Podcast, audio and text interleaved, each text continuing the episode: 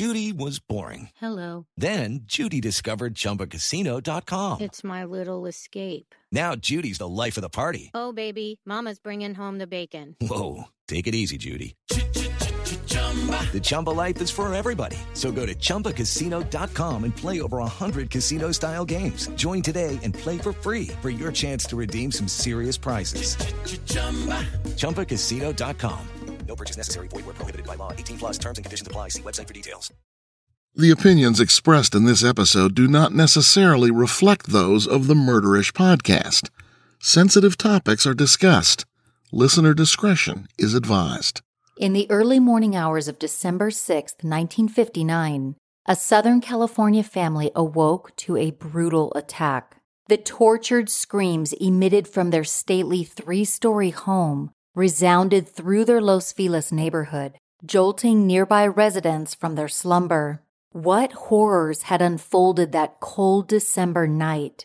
And what could the motive be for the bloody and horrifying event? Over 60 years later, this story continues to be told and wild speculation rages on. This is Jami, and you're listening to Murderish. Join me as I walk you through the decline of Dr. Harold Perelson and the alleged killer curse.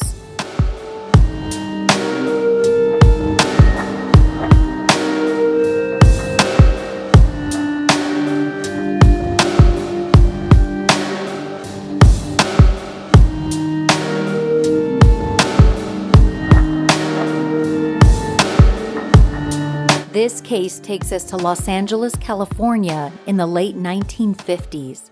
At that time, LA was the fourth largest city in the country, with the population expanding rapidly. This led to a housing boom, with developers snatching up any vacant land they could. The architecture of newly built structures was innovative and modern. It was the dawn of what the LA Conservancy refers to as a suburban metropolis families could live out domestic bliss in sizable homes while enjoying the bustle of the city life and all of the opportunities that came with it, not to mention the idyllic Southern California weather and the glitz and glamour of nearby Hollywood. Located within the Los Feliz area is Griffith Park and Observatory, the LA Zoo, the Greek Theater, and the world renowned Hollywood sign. Aside from tourist attractions, some of the most lavish homes built by architects like Frank Lloyd Wright can be found there. Because of this, it's always been a desirable area for celebrities to call home. Pop music legend Madonna once owned an estate in Los Feliz. What some people may not know is that the neighborhood also has a darker history. For decades, residents have believed that Los Feliz is cursed. It began in the 1790s when just outside of Los Angeles, there was a small pueblo known as Rancho Los Feliz. Over 6,000 acres of ranch land was given to Jose Vicente Feliz, a soldier and local government official. After his death, his heirs continued to occupy the ranch. It was a quiet, provincial way of life that was disrupted by tragedy.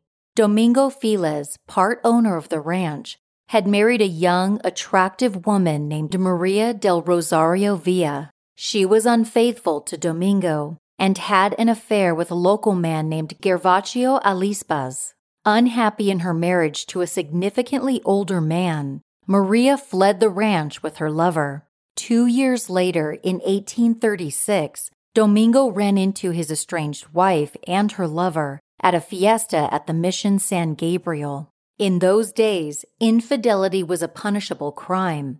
Domingo notified police of his wife's infidelity and her whereabouts. But Maria managed to escape to Los Angeles and then pleaded with the mayor, saying she was trapped in a miserable marriage. The mayor commanded Maria to be a devoted wife and return to her husband. She seemed to agree and left LA with her husband, but she had secretly hatched a sinister plan. On horseback, Domingo rode with Maria to the ranch, content to start a new, more blissful chapter in his marriage. But, unbeknownst to him, Gervasio was hiding on the outskirts of the ranch. Maria's lover attacked Domingo, yanking him off his horse. Maria shouted for him to stab her husband, and he obeyed. Domingo was dead. The pair then covered his body with leaves in a shallow ravine. Law enforcement soon caught up with Maria and Gervasio, and they were arrested and jailed. A group of citizens, unsatisfied with the lengthy legal process and angry over the lovers' actions, took matters into their own hands and killed the couple by firing squad. Then, in 1863, a woman named Petronilla, who was raised by her wealthy uncle, Don Antonio Feliz, was meant to inherit her uncle's land and his riches.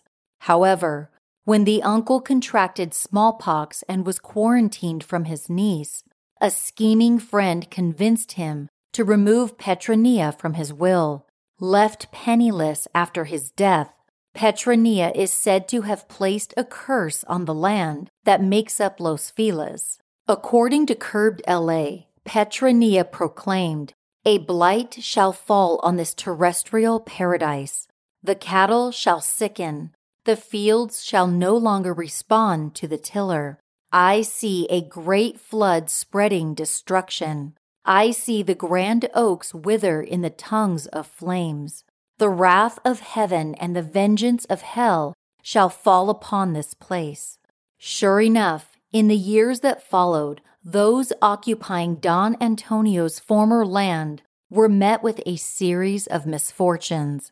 In 1882, part of the land was purchased by Griffith J. Griffith. The millionaire planned to transform the ranch into a flourishing farm, but nature had other plans. A flood ruined his crops, and further attempts to grow anything proved futile. It seemed Petronilla's dreaded curse had come to fruition. Not only was the once fertile land useless for farming, Griffith's workers also refused to be on the grounds past dusk. They claimed to see the ghosts of those who had lost their lives on the property. In 1896, Griffith decided to donate the land to the city to be used as a public park, modern day Griffith Park. The strange story doesn't end there. In 1903, while vacationing in Santa Monica, Griffith shot his wife. He cited alcoholic insanity for the act, and though his wife survived, his marriage ended with him losing custody of his son. Griffith is said to haunt Griffith Park, along with other ghosts cited over the years. This alleged curse carries over to the case we are examining today. The lavish home where the crime occurred holds an unnerving story of its own within its walls. The mansion located at 2475 Glendower Place was designed in 1925 by architect Harry E. Weiner. The Spanish Revival style mansion was three stories tall featured 12 bedrooms, and spanned over 5,000 square feet, which doesn't sound enormous by modern standards, especially in LA. But back then, a home of that size was considered lavish. A living room, dining room, den, breakfast room, kitchen, and glass conservatory made up the first floor. The second floor had four master bedrooms and three bathrooms. The third floor showcased a ballroom and bar, along with unused staff quarters. It was a magnificent structure embellished by a lush decorative garden and manicured lawns. At the bottom of the walkway leading to the house sat a three car garage. Prominent businessman Harry F. Schumacher enjoyed three short years in the palatial estate. He died in July of 1928. The house was then sold on December 6, 1932, a significant date to keep in mind for later. The next owner of 2475 Glendower Place was Frederick Zelnik. He was a standout producer and director of German silent cinema. In 1922, when Hitler rose to power in his native Germany, Zelnik fled to London. He spent a brief period in LA producing films but mostly called London his home. When Zelnik died in 1950, the home was sold for $60,000, about a half a million dollars in today's money. The new homeowners were the Perelsons, Harold and Lillian, along with their three children, Judy, Debbie, and Joel. The Perelsons' occupancy of the home would forever alter its history.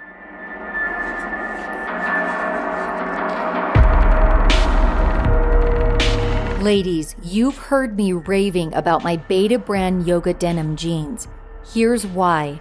These jeans accentuate my figure, they go with literally anything, and best of all, they feel like you're wearing yoga pants. With other jeans, they might look good, but they're anything but comfortable. Betabrand makes stylish dress pant yoga pants you can wear to the office or on a date. And now, they make yoga denim, and I am obsessed because all of their pants are beyond comfortable. No more tugging at your pants because Betabrand pants fit like your favorite pair of yoga pants. You don't have to choose between comfort or style.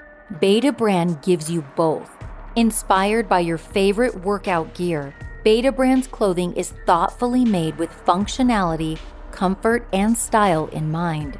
I used to come home from a long day and quickly change out of my soul sucking jeans. When I wear Betabrand pants, I forget that I'm wearing them because they are that comfortable. And they launch new styles every week. Right now, my listeners can get 30% off their first Betabrand order when you go to betabrand.com slash murderish. That's 30% off your first order for a limited time at betabrand.com slash murderish. Discover what it's like to be comfortable and confident all the time.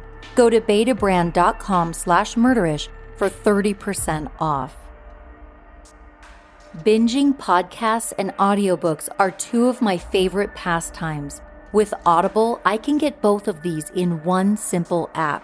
Chances are you're familiar with Audible because they're the leading provider of spoken word entertainment like best selling audiobooks, celebrity memoirs, and now podcasts. Whether you're into comedy, suspense, romance, sci fi, fitness and wellness, or true crime, Audible has it all. And while I'm listening, I can clean the house, do yoga, grocery shop, or just ignore the world for a bit. Listen, we all need a break from life. Audible is the perfect choice when you need a breather. And now's the best time to try it.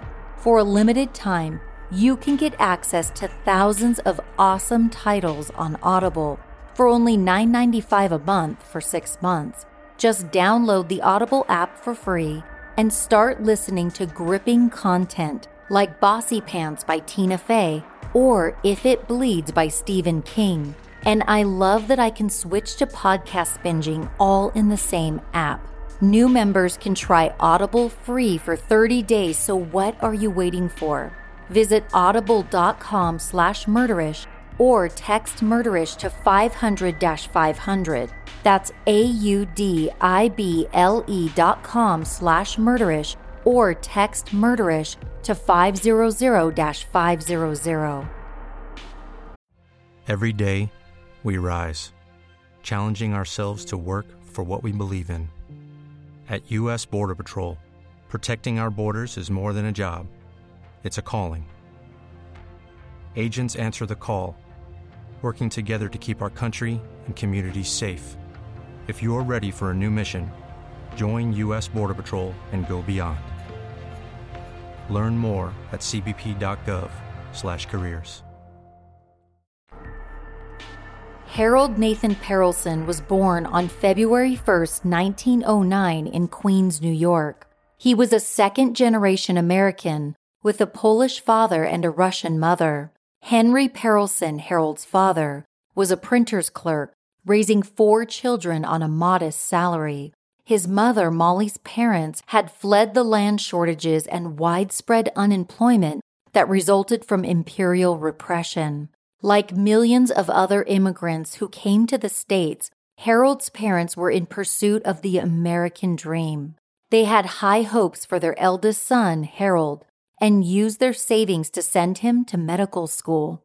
After graduating, Harold moved to Southern California, He quickly landed a job at a physician's office in Inglewood and earned a name for himself in the medical field.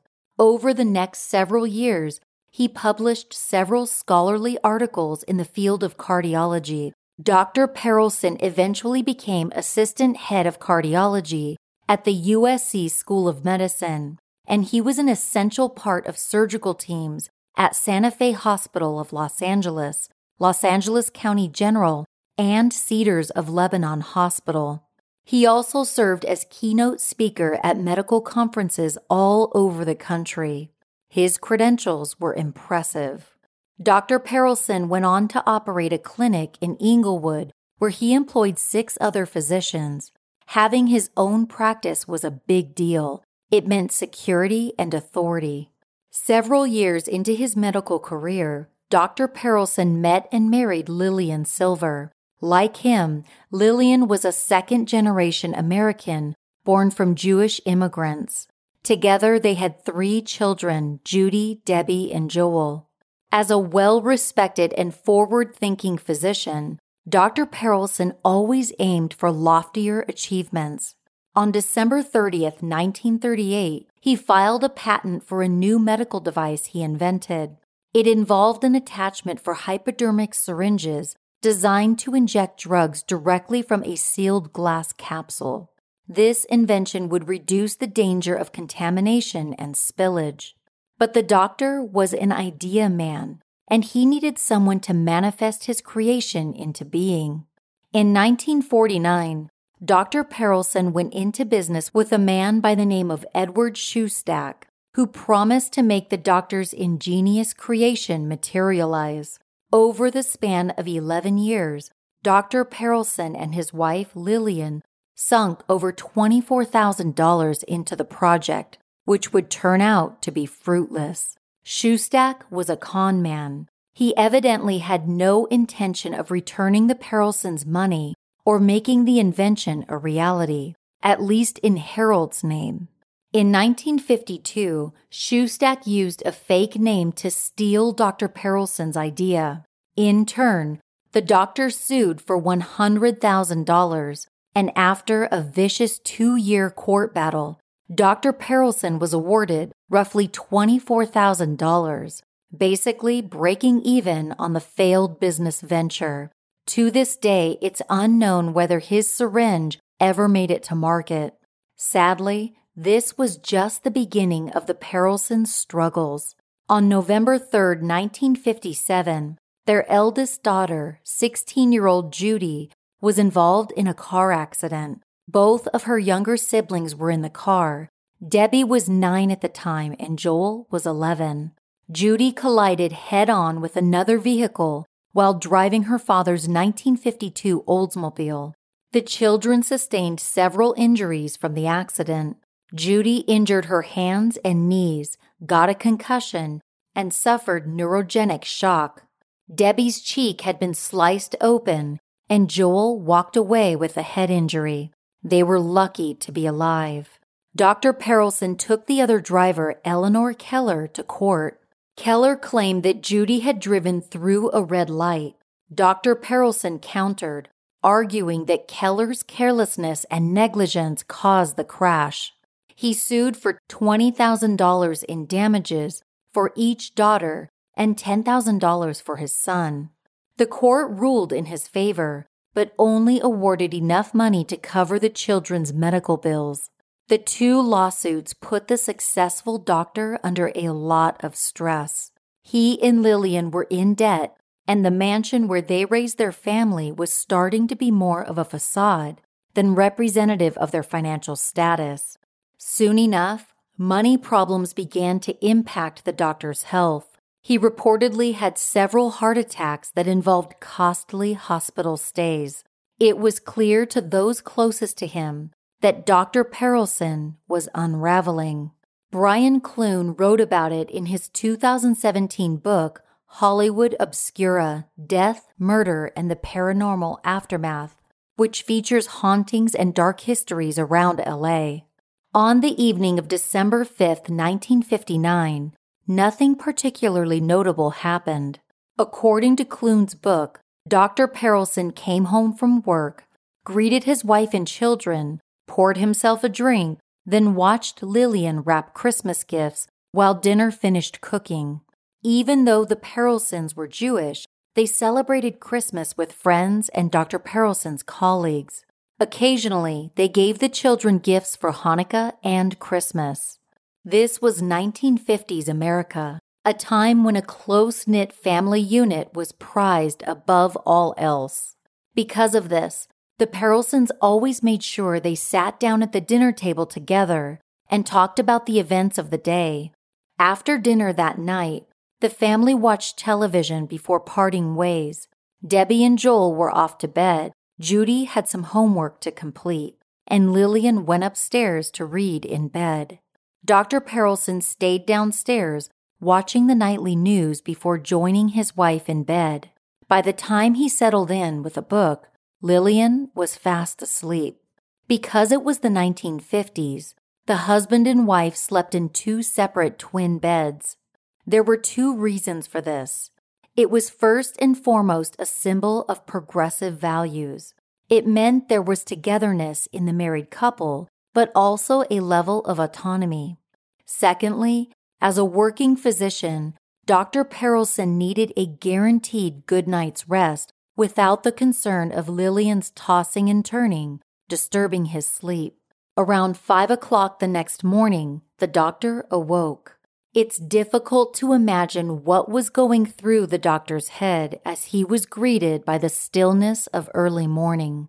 Maybe he'd been planning what he was about to do for weeks prior. Or perhaps it was an impulsive act and a climax to his supposed unraveling. A breaking point where he had nothing left to lose. We will probably never know. On that quiet morning, Dr. Perelson tiptoed downstairs to the kitchen, where he stowed a small toolbox. He opened it and pulled out a ball peen hammer before returning to the bedroom where his wife lay sound asleep. The doctor slowly approached Lillian's twin bed. He took a deep breath and then he forcefully lowered the hammer down on his wife's head. He struck her repeatedly until her face was a mess of bloody carnage. The blows did not kill her, not immediately. Her suffering would be prolonged, agonizing. When he was done, Dr. Perelson walked away from his wife's bed and crept toward the children's bedrooms. He headed first to 18 year old Judy's bedroom. An ensuite bathroom connected Dr. Perelson and Lillian's room to Judy's. A light switch plate bearing the letters that spelled out her name denoted whose bedroom it was. Judy was not asleep. The sound of her mother being bludgeoned had awakened her. She pretended to be asleep as she heard footsteps approach her bed. Using the same hammer, Dr. Perelson attempted to bash in his oldest daughter's head, but she blocked the blow by raising a hand in defense. This may very well have saved her life, as it made the hammer land off kilter.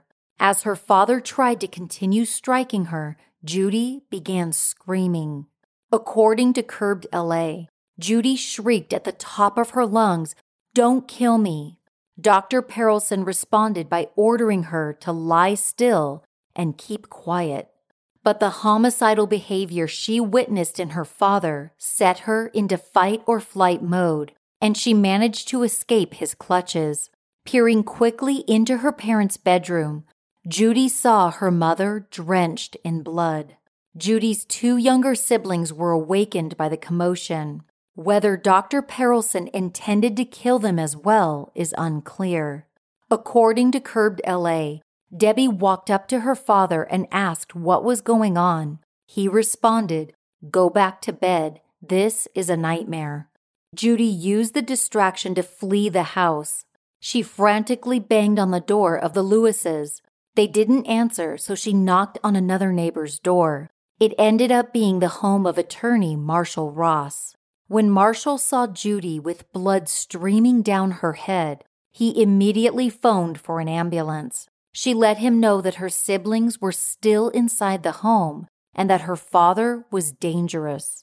Valiantly, Ross went into the Perelsons' house where he found Joel and Debbie waiting on the first floor. Upstairs, Ross came face to face with Dr. Perelson. He was highly agitated, pacing around while saturated in blood. The doctor's breathing grew shallow, and Marshall instructed him to lie down. According to the police report, Dr. Perelson told Ross, Go on home, don't bother me. Before authorities arrived, Dr. Perelson had taken two doses of Nembutal, a powerful barbiturate, as well as 31 small white pills. These were believed to be either codeine or a strong tranquilizer. As he awaited death, the disconcerted doctor continued to grip the bloody hammer in his hand. That morning, when everything went sideways for the Perelson family, evoked a slew of urban legends that are still topics of conversation today. Fifteen minutes after Marshall escorted the children away from the crime scene, detectives W.T. Anderson and M.A. Pazzo arrived around 5:15 in the morning. According to the LA Times, the detectives found Dr. Perelson lying on the floor next to his oldest daughter Judy's bed. He was dead. His body rested on a pillow covered in his daughter's blood. They found the body of 42 year old Lillian Perelson lying among blood soaked sheets, blood spatter on the wall behind her. Her face was so mangled she was unrecognizable. The events of that morning seemed pretty straightforward. The doctor killed his wife and attempted to murder his oldest daughter before dying by suicide. But what was his motive? Dead men don't talk, so the answer to that question will forever rest with Dr. Perelson in his grave. Detectives canvassed the neighborhood for anyone who may know something, but everyone talked about how perfect the Perelson family was. Aside from the murder weapon and medication, detectives spotted a book at the crime scene. Sitting on a nightstand beside the bed was a copy of Dante's The Divine Comedy. It was open to Canto 1, which reads Midway upon the journey of our life, I find myself within a forest dark, for the straightforward pathway had been lost. Conspiracy theorists would dwell on the notion that Dr. Perelson left the book open to this particular passage intentionally. After all, it summed up the wrong turns his life had taken and how at 50 years old he felt incredibly lost. The same conspiracists also noted the date of the murderous doctor's rampage, December 6th, the same calendar date the house's original owner died.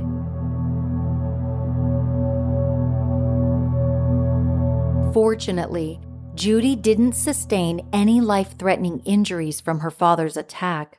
She was hospitalized briefly for a skull fracture and bruising, and then she went on with life. Neighbors who knew the Perelsons were shocked to hear of the gruesome crime. One neighbor, Sherry Lewis, lived across the street from the family. She was 14 at the time and often babysat for the two younger Perelson kids. In fact, she was scheduled to babysit Joel and Debbie the night after the murder suicide had occurred. In an article from Medium, Sherry shared her family's reactions when the news broke. She said, We were all walking around in a state of panic. My mother was highly strung, she and Harold were good friends. There has been a decades long debate regarding whether the relationship between Dr. Perelson and Sherry Lewis was strictly platonic. In an interview with The Hollywood Reporter, medium journalist Jeff Maysh said Sherry described the doctor as mild mannered. She said he and Lillian seemed to have a good relationship, but that Dr. Perelson enjoyed Sherry's cooking. If there had been an affair, there's no way to confirm or deny it. Sherry's father was an attorney and likely curious by nature. He decided to do some digging into the Perelsons' past and found out from court documents that the doctor's previous heart attacks were actually suicide attempts. In the interview, Sherry continued by saying, It's not atypical for someone who has suicide attempts to then go after the people who have created the problem. It came out that his wife was, or the doctors, were going to have him committed. During the interview, Jeff Maysh speculated that Dr. Perelson intended to murder his entire family, but the younger children were spared. He believes this was because his plan went awry when Judy fought back, or because he possessed some remnant of mercy. Judy Perelson had been well aware of the financial strife that nudged her father toward the edge. According to the Press Democrat, a letter written to her aunt shortly before the crime was very telling. It was found by investigators in Judy's sports car. The letter read For a while, things with the family were fine. Daddy seemed to be all right, and now we're back on the merry-go-round again. Same problems, same worries, only tenfold. My parents, so to speak, are in a bind financially. So this means more than just not burdening them with my problems, but to become self supporting, which I plan to do. I realize it could be worse. Little did Judy know she would gain her independence soon after writing that letter, but only because she had lost both of her parents.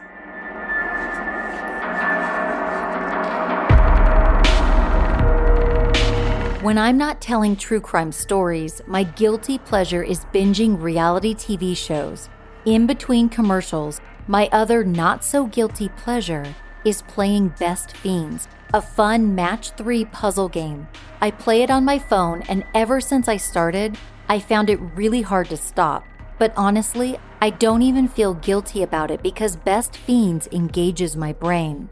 I have to actually think and strategize to advance to the next level. And there is always a next level because Best Fiends is always adding new levels, challenges, and events. I get such a rush when I conquer a new level, but mostly because I can rub it in my husband's face because he never seems to keep up with me. He says he plays Best Fiends to clear his head after a stressful day at work. And I keep playing because, well, I just can't stop. Best Fiends is such a challenge and I think that's what really draws me in. Plus, the characters in the game are really cute. The more levels I beat, the better the game gets. Download Best Fiends today on the Apple App Store or Google Play. That's friends without the R, Best Fiends. When it comes to making dinner, I want it to be quick, easy, and healthy, which is why I use HelloFresh. With HelloFresh, I get affordable, easy to make, fresh meals delivered right to my doorstep. All ingredients come pre measured, and these meals are ready in about 30 minutes or less. HelloFresh has options like vegetarian, carb smart, low calorie, and pescatarian, and all produce is fresh and sourced directly from farmers. I also save money with HelloFresh because it comes with just the right amount of ingredients no food gets wasted. At the grocery store, I almost always end up buying too much, and then food and money go to waste. My daughter and I love making dinner together, so we get excited when a new HelloFresh delivery arrives. I also love that my family and I eat less fast food now because when we're in a time crunch, we whip up a quick HelloFresh meal instead of going to the drive-through. Go to hellofresh.com slash murderish10 and use code MURDERISH10 for 10 free meals, including free shipping. That's HelloFresh.com slash murderish10 and use code murderish10 for 10 free meals plus free shipping. HelloFresh, America's number one meal kit. Judy had witnessed her father slip into madness, culminating in the brutal murder of her mother, which awoke her that awful morning. The teenage girl's blood curdling screams were heard by several neighbors who were traumatized to hear Judy begging for her life. Anyone who saw Judy's mother's battered body would assume she died as a result of severe head trauma. Coroners who examined Lillian's body, however, discovered that the whites of her eyes were blood red, confirming that Lillian's cause of death was actually asphyxiation. Her death was slow and painful. She had drowned in her own blood after being struck so violently the hammer left an inch wide hole in the back of her head.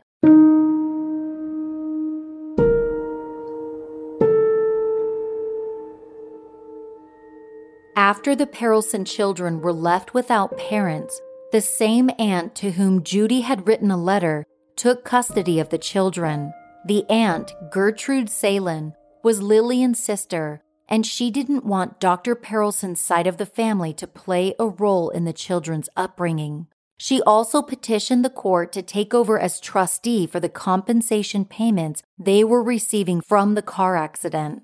The Perelson children moved to the East Coast, where it is speculated they changed their last names to disassociate completely from their father's crimes. Though reporters made countless attempts to reach out to the Perelson kids, none of them were interested in speaking publicly about what happened that awful morning. A year later, in 1960, the home that was once the scene of a real life nightmare was purchased by Julian and Emily Enriquez. According to Atlas Obscura, neighbors watched the couple as they brought boxes into the house. By morning, however, their cars were gone.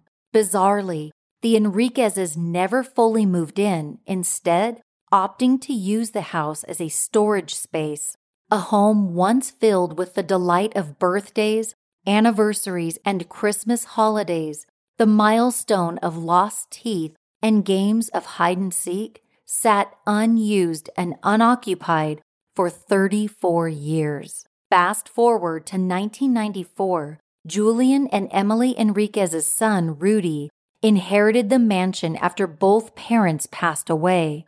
Much like his parents, Rudy never really stayed there, although he did return frequently to feed his two cats who lived alone in the home. Eventually, the unoccupied estate fell into a state of slow decay. Neighbors pitched in occasionally to prevent the yard from becoming an eyesore. After all, having a derelict property nearby decreased the value of their homes. The crumbling Los Feliz mansion became a refuge for squatters, and the backyard became a homeless camp. Although Rudy had installed a security system in and around the property, People knew the home was abandoned, and they took advantage of that. The house sat there like a time capsule for over 50 years. And it didn't take long for rumors to spread about paranormal activity on the property. What started as a local urban legend spread far and wide with the advent of the internet. The mansion became a favorite site for urban explorers and believers in the supernatural. The no trespassing sign and metal chain across the driveway did little to dissuade adventurers from breaking in. Some of them were locals, including modern day neighbor Cherie Watson. According to the website The Lineup, Watson claimed her friend had visited the rundown home on one particular night. During her visit, Watson said that her friend was bitten by a black widow spider. She was so panicked that she accidentally tripped the burglar alarm. Watson said two nights later, the alarm kept going off at my house on my back door, but there was no one there. It was like the ghost was following us. Brian Clune's book mentions that ghost hunters have identified patterns in recorded sightings at the home. Clune wrote, A common occurrence seems to be the sounds of screams and moans being heard by intrepid ghost hunters in the wee morning hours. The hunters have reported hearing the sound of a woman calling out, No, in a terrified voice, followed by her frantic screaming and then silence. If that isn't eerie enough, floating orbs have been spotted drifting around the house. Some of the orbs have even materialized in the form of a ghostly woman. Clune adds Perhaps the most reported events coming from these ghost hunters are the sightings of faces that stare out the windows of the old mansion. The hunters tell of seeing the face of a woman staring at them through one of the upstairs windows. She will gaze at them for a few minutes and then simply vanish from sight. Could it be that Lillian Perelson was haunting the home where she took her last breath, curiosity about this still exists today. Perhaps even more unsettling than otherworldly spirits is what greets the brave souls who have peered into the windows of the home. According to Curbed LA, there were countless internet rumors about there still being a Christmas tree in the living room of the house, complete with presents still wrapped. Trespassers and onlookers also spotted a 1950s era television set, a 1963 issue of Life magazine, and a can of SpaghettiOs. Because of the date printed on the magazine and the fact that SpaghettiOs were not around when the Perelsons lived there, it's likely the subsequent owners left behind those relics of the past. But why didn't the new owners change the furnishings or remove the Perelsons' personal effects? That alone didn't make sense. Blogger Jennifer Clay told Curbed LA she has been inside the house before. She can confirm up until the early 2000s, there were still Christmas presents tied with ribbons. There were also clothes left out to dry, private letters, and old books. Clay has studied the Perelson case extensively over the years and even retraced Judy's escape route through the house on that fateful morning. She told Medium, I imagined her running away from her crazy dad and just how awful that must have been. I almost got the same feeling.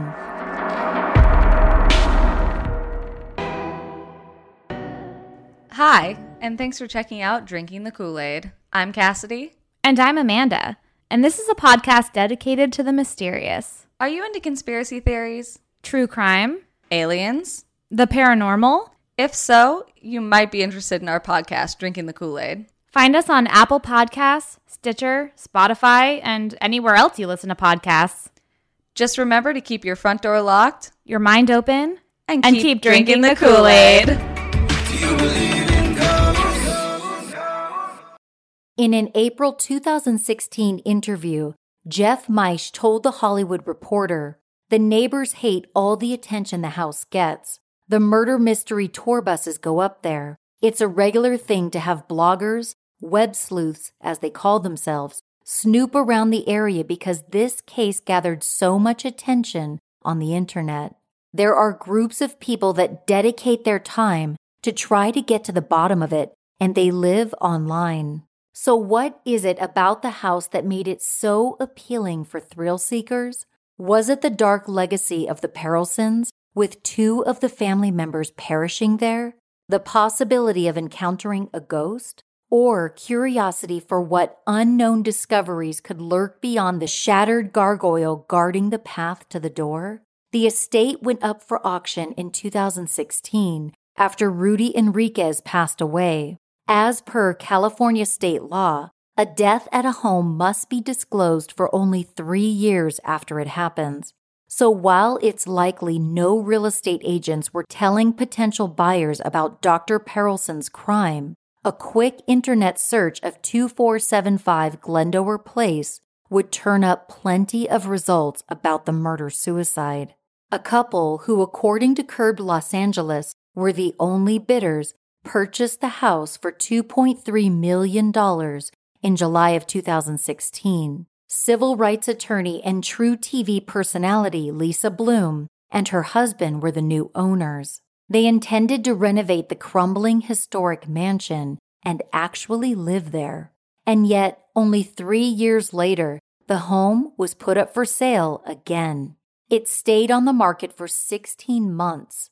According to a May 2019 Curbed Los Angeles article, the asking price was 3.5 million and only cash would be accepted, though the interior was gutted down to the studs and the flooring was stripped. The outside of the notorious mansion remained the same. People wondered whether the new owners had learned of the home's bloody past and decided against making it their permanent residence. According to Lisa Bloom, however, their reasons for selling the home were far more practical. It would simply cost far too much money to gut the house and make it align with modern safety standards. Whoever purchased it next needed to be willing to tear it down and start from scratch. Bloom and her husband eventually reduced the asking price to $2.5 million. As of October 2020, the home with a decades old reputation was in escrow. Speculation about Dr. Harold Perelson's motives still exists today. People wonder whether a centuries old curse had been the root cause for the bloody scene on December 6, 1959, or had the murder suicide been a culmination of Dr. Perelson's spiraling into madness or depression over stress from lawsuits and financial woes? Or perhaps the crime was brought on by restless spirits. Whether you are a believer in the supernatural or not, it's hard to deny the string of dark circumstances attached to the Los Feliz property are at the very least incredibly bizarre.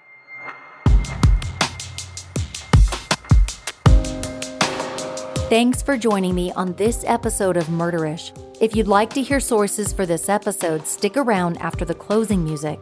Check out murderish.com if you want to buy Murderish merch like t shirts, face masks, and more. If you can't get enough Murderish, subscribe to our Patreon service to get immediate access to bonus content only available to Patreon subscribers like the recent episode where I talk about the time I came home to find two strangers in my house. You can sign up for Patreon at murderish.com, where there's a link to go behind the scenes and become a Patreon subscriber. Thank you to Karen B for becoming a Patreon subscriber. I really appreciate your support. You guys, I want to connect with you. Follow me on Instagram at Murderish Podcast and on Twitter at Murderish Pod or you can join the Murderish Facebook discussion group. We have so much fun in there. Don't forget to tell a friend about the podcast and leave a review for Murderish in your favorite listening app. Murderish is mixed and mastered by John and Jessica Buchanan of Audio Editing Solutions. Music is by Nico of We Talk of Dreams. This episode was researched and written by Allison Schwartz. As always, Ishers, thank you for joining me on another episode of Murderish. And remember, listening to this podcast does not make you a murderer, it just means you're murder ish.